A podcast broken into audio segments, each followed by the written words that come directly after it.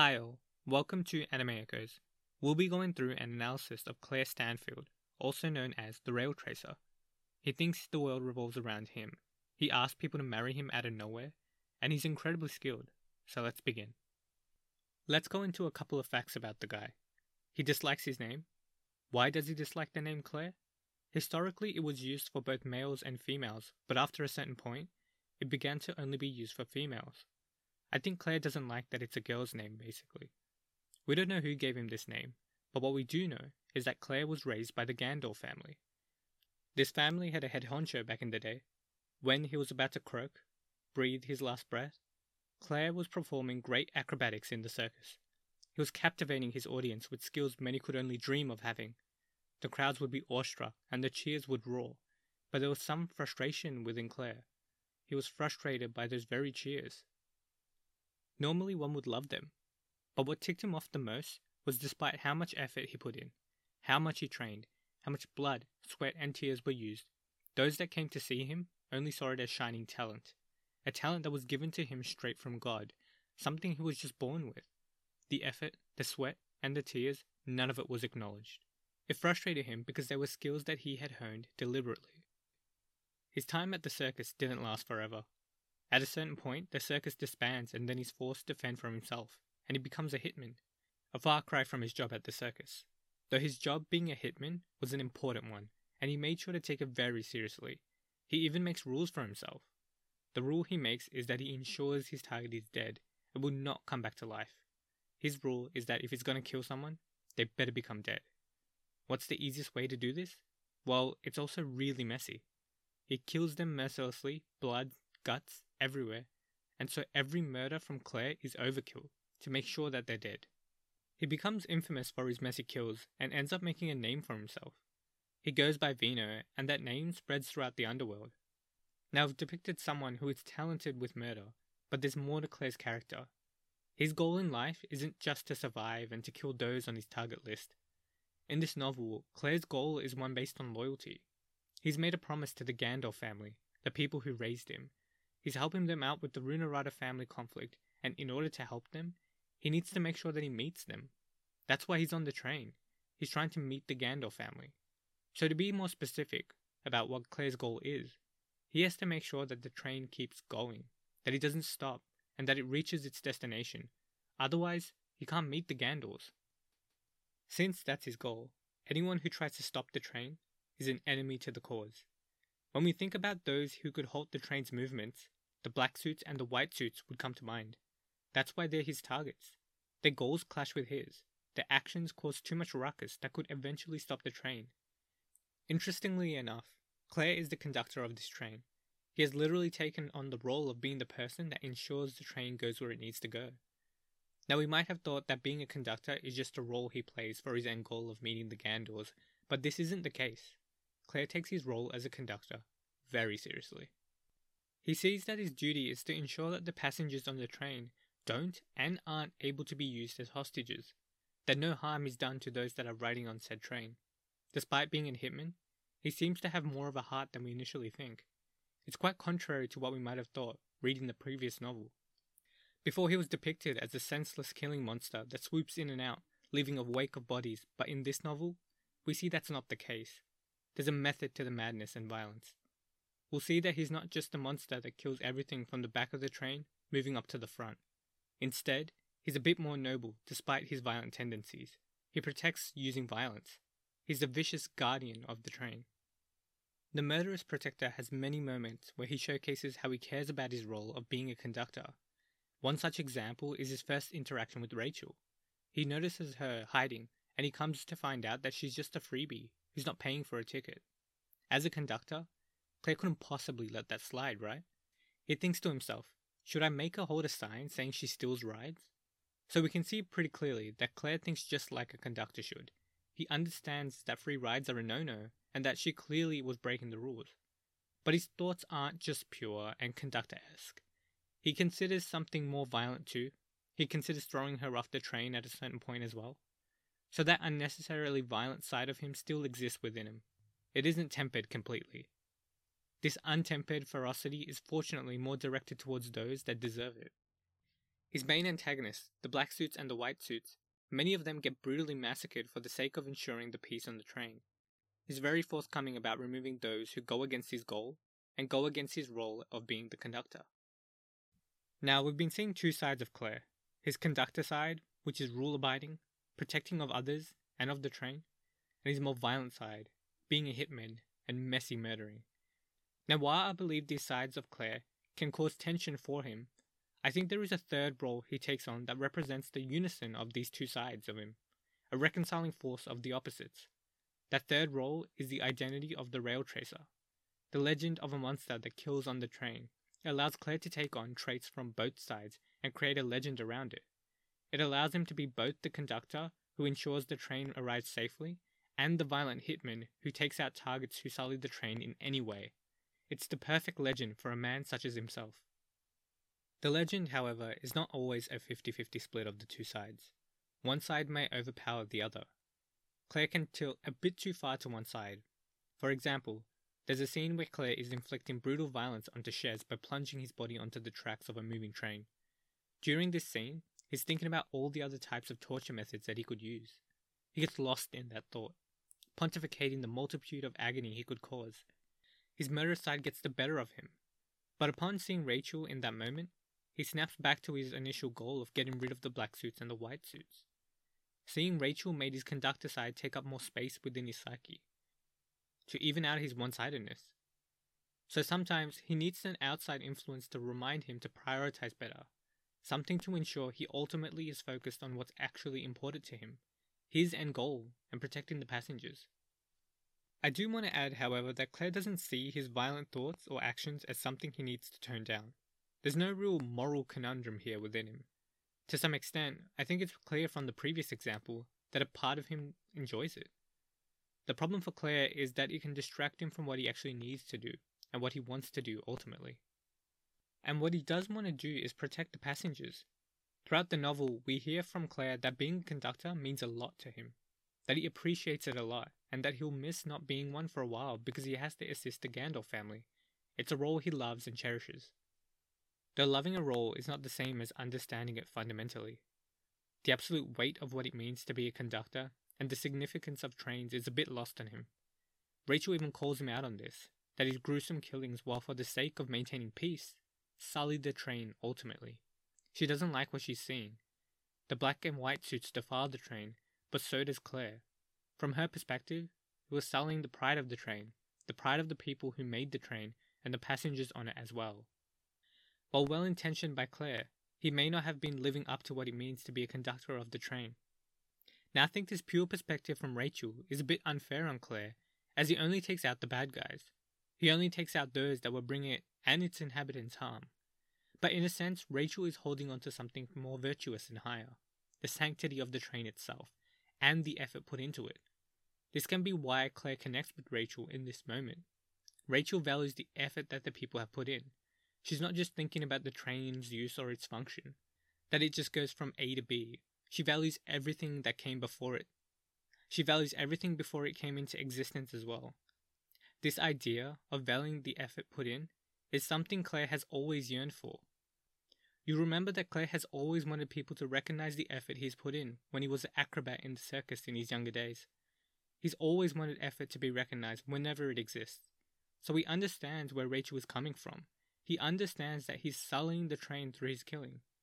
He shows his understanding of this when he makes a fake body for himself, and then by shooting the dead body, he states, I'm not sullying the train or anything. This is my way of saying goodbye. He's taken her perspective on. He knows the damage he's caused and he won't do it any longer. I think we can see from Claire being open to Rachel's perspective that Claire is actually quite receptive to feedback, especially when it comes from women. In fact, he seems to form strong connections with women throughout the novel, one obviously being Rachel, but the other being the mysterious assassin, Chane. Their first interaction is a bit tense. He initially wants to fight her, because he thinks that she might be an enemy associated with the black suits. This all changes when he hears about why she's doing what she's doing, and learns more about who she is and what her struggles are. By being receptive to her circumstances, a great connection begins to blossom. He comes to find out that Chane's boss, and father is actually against taking hostages and taking over the train despite the actions of the black suits. Chane's just going along with it because she has to. She has no other choice. Upon hearing about the virtuous nature of Chane's father, and also Chane, they get into an interesting discussion about Chane and trust. Claire notices that Chane only trusts Huey, her father. There's no one else she trusts. Upon understanding this about her and connecting with her, Claire is no longer concerned about her being an enemy. He's now interested in her as a person and wants her to trust him. The connection is blossoming. In order to break through to the core of Chane, Claire asks questions that will take anyone aback. A solution that no one would really think of. He asks, Will you fight me? Will you marry me or adopt me?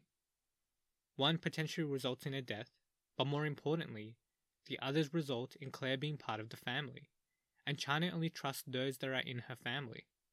A perfect solution to have Chane trust him. It's a very straightforward answer to the trust issues Chane has. That being said, he's completely serious about this. There's no potential for deception here, he's being 100% honest. He wants a genuine response from Chane, and lo and behold, he gets it. Chane responds to this crazy question with probably the answer he wants to hear. She says that she'll meet him in Manhattan and that she'll be waiting. This entire scene felt kind of strange. It was like a part of Claire's character that came out of nowhere, but I think that was the point. It was supposed to be strange. We later come to find out that this is a habit of Claire's. He likes to ask total strangers to marry him. It's something he does regularly. Now you might be thinking, he's just a sleazy guy who wants to take advantage of Chane, which is a fair assumption, but it's showcased to be false. If he commits to someone, anyone, then he's committed all the way through. There's no asterisks here, no ifs or buts. As long as the other person is equally committed, then he's with them till the end. Now you have to wonder, where does he get that kind of confidence from? How can he just ask people out over and over again? How can he massacre people but also care about people dearly? Why does he seem so contradictory, like he's putting on different faces all the time? Well, maybe it has something to do with his ability to take on multiple identities. And not just that, to sift through them at will. You recall he has many identities. There's Vino, his underworld alias, the conductor, a role he cherishes, the rail tracer, and Claire Stanfield. Now we know that Claire is quite attached to his roles. He takes them very seriously. As mentioned before, he loves being a conductor, and he says he'll miss not being able to be one in the future. He's saddened by the loss of his roles. Despite that, he constantly jumps between them. He randomly says to Lad that he goes by Vino, he constantly calls himself the conductor. He calls himself the rail tracer constantly. When he talks about the tale of the rail tracer, he says it with gleaming eyes and excitement. And he makes sure to do the legend properly, where the rail tracer is supposed to vanish when the sun comes up, and he does exactly that. He fulfills his roles to the best that he can. Eventually, though, he's willing to give up on them at some point. For example, when the sun comes up, the rail tracer is gone, Another example, as you recall, is when he tries to fake his own death. He thinks Claire Stanfield dies today. He regrets this decision slightly because he realizes that he can't marry Chane legally without Claire Stanfield being alive. But that's what bothers him, not the loss of his identity since birth. It is just merely a tool to be used for the sake of marriage.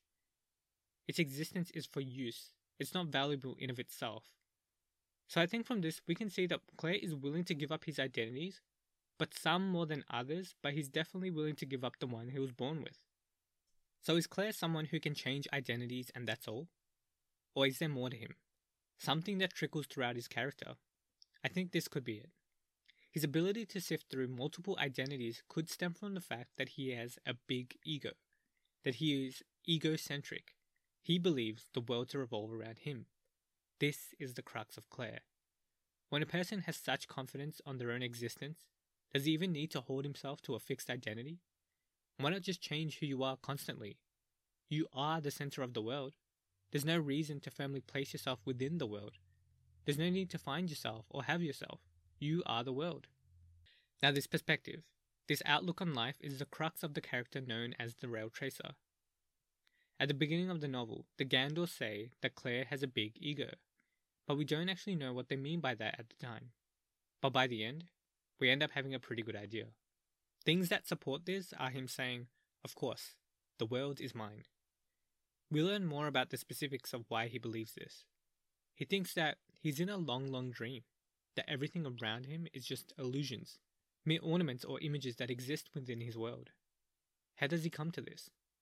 Well, it's because he can't actually prove that the outside world exists. He can't prove that the person before him is real.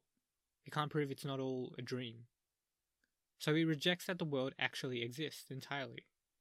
When you reject this, you're pushing away from the world. The more and more you push away, from the birds on the trees, the concrete beneath your feet, the smile on a friend's face, in effect, he's pushing away from anything extroverted from himself, anything outside of himself. So what remains? Well, when you keep pushing away from the outside world, the only thing that's left is you, only the self. And since that's all that remains, then the only thing he can know for sure to exist is him. Because everything outside of him is just a dream. This pushing is not from a place of anxiety. He isn't anxious that things aren't real, but it seems to be mere fact checking, just pure assessment of the situation. I can't prove anything outside of me exists, so only I must remain. That's how we assess the situation. Another example I want to touch on is Claire's eyes and the terror that they bring. His eyes bring a feeling of unknown terror, and he gives this feeling to both Czes and Rachel in the novel. It's noticed that his eyes devour everything. When everything is devoured, then all that remains is nothing other than himself. Could his eyes also be reiterating this same perception of how he believes the world to revolve around him, and how the only thing that remains is himself? He even has more evidence for his egocentrism. He thinks that when it's time for him to leave the world, to die, well, that he won't. All that will happen is a new dream will form, and he just won't die. Since he is the center of the world, fate won't let it happen. He can't fathom his own death. He can't fathom his own death because he literally cannot imagine it to be possible. People say that post death is just darkness, but Claire understands that when we say darkness, we're picturing a black image. But death is finality, something becoming nothing. And nothing denies that image as well. That image of darkness is just projection. We can't fathom what nothing even looks like. That emptiness is unimaginable. And since it's unimaginable, there's no proof that he will die. There's no evidence that his death would ever occur. It's not within reason, and since he can't imagine it, he decides to push back on death itself.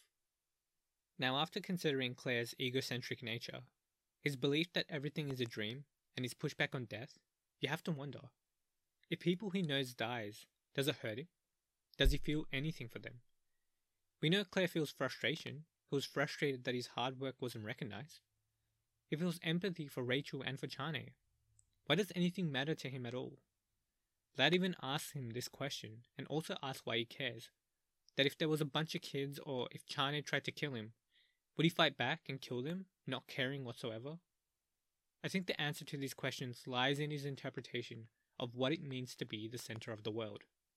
Claire believes that when people die, they are disappearing from his world.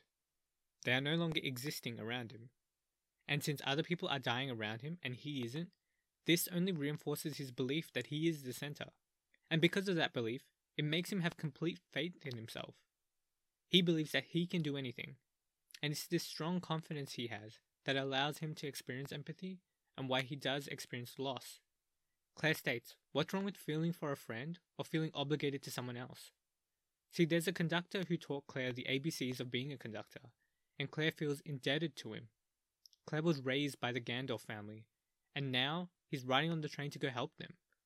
So even if everything isn't real, he still has memories with people. He still has experienced positive emotions with people, and those are things that he cherishes. Even if it's not real, it can still feel real. So he values those that make an impact on him. It is his world, after all, and since it is his world, he determines how he will show empathy. And so, to answer Lad's question before, if there was a bunch of kids trying to attack him, would he kill them? Well, Claire states he wouldn't. He won't do it, and he says this in a very matter of fact way. Those that are powerless don't have the luxury to think about others. They have to make sure that they survive that they don't just keel over and die. But the powerful, they can do whatever they want. So why murder a bunch of kids? They can't kill me anyway. I'm in a position where I can do whatever I want. I am the center. I am powerful. It's the privilege of those that are strong to be able to care. Now, since he is the one who is deciding everything, he's judge, jury, and executioner. So those he doesn't care for, those who are defacing his world, he'll remove them with extreme prejudice. And this is what he's been doing to the black suits and the white suits. They are not allowed to exist. They are wrong. And it's this confidence that allows him to do anything he wants to. It's this confidence that actually makes him receptive to Rachel's pleas of non-violence. I'm powerful enough, so why not listen? I'm powerful enough, so why don't I ask any girl I want to marry me? But Claire does respect Chane. There's something about her that he actually values. He showcases this because his offer for marriage comes from a place of sincerity. Chane has trust issues, and he wants her to come to a world that she can actually trust. A world with him. Perhaps the reason why Chane is special to him is because she accidentally nicks his ears. She is the only one to damage him. By making a mark on a person who is the center of the world, you are in effect making a mark on the world itself. I think this makes the relationship quite special. Now, we've been talking about Claire as being incredibly mysterious, egocentric, and confident, but I do think there are some cracks that exist. One such insecurity we talked about before Claire being mad that people don't recognize his effort and they only fixate on his talent when he was in the circus. I think the reason why it rubs him the wrong way is because Claire already knows he's special. He doesn't need people from the outside to say he's talented. He's the center of the universe. But it could also be this. If the people aren't paying attention to every little bit of effort he puts in and only looks at the spectacle, maybe that's evidence to him that the world doesn't actually revolve around him. That there might be other things on people's minds, that people have other things to do. It may break the illusion that he is the center. Another crack could be his decision to constantly ask out women to marry him.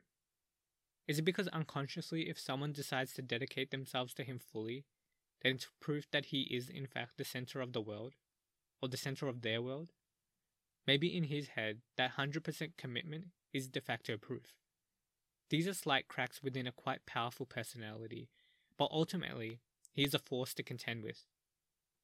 Now that's all for the analysis of Claire. Look forward to next week where we'll be going through Lad, Lua, Fred, and Rachel. Also, make sure to check out uh, the Twitter with the name Anime Echoes, and also the YouTube channel, also named Anime Echoes. Um, and yeah, I'll see you guys next week. Thanks.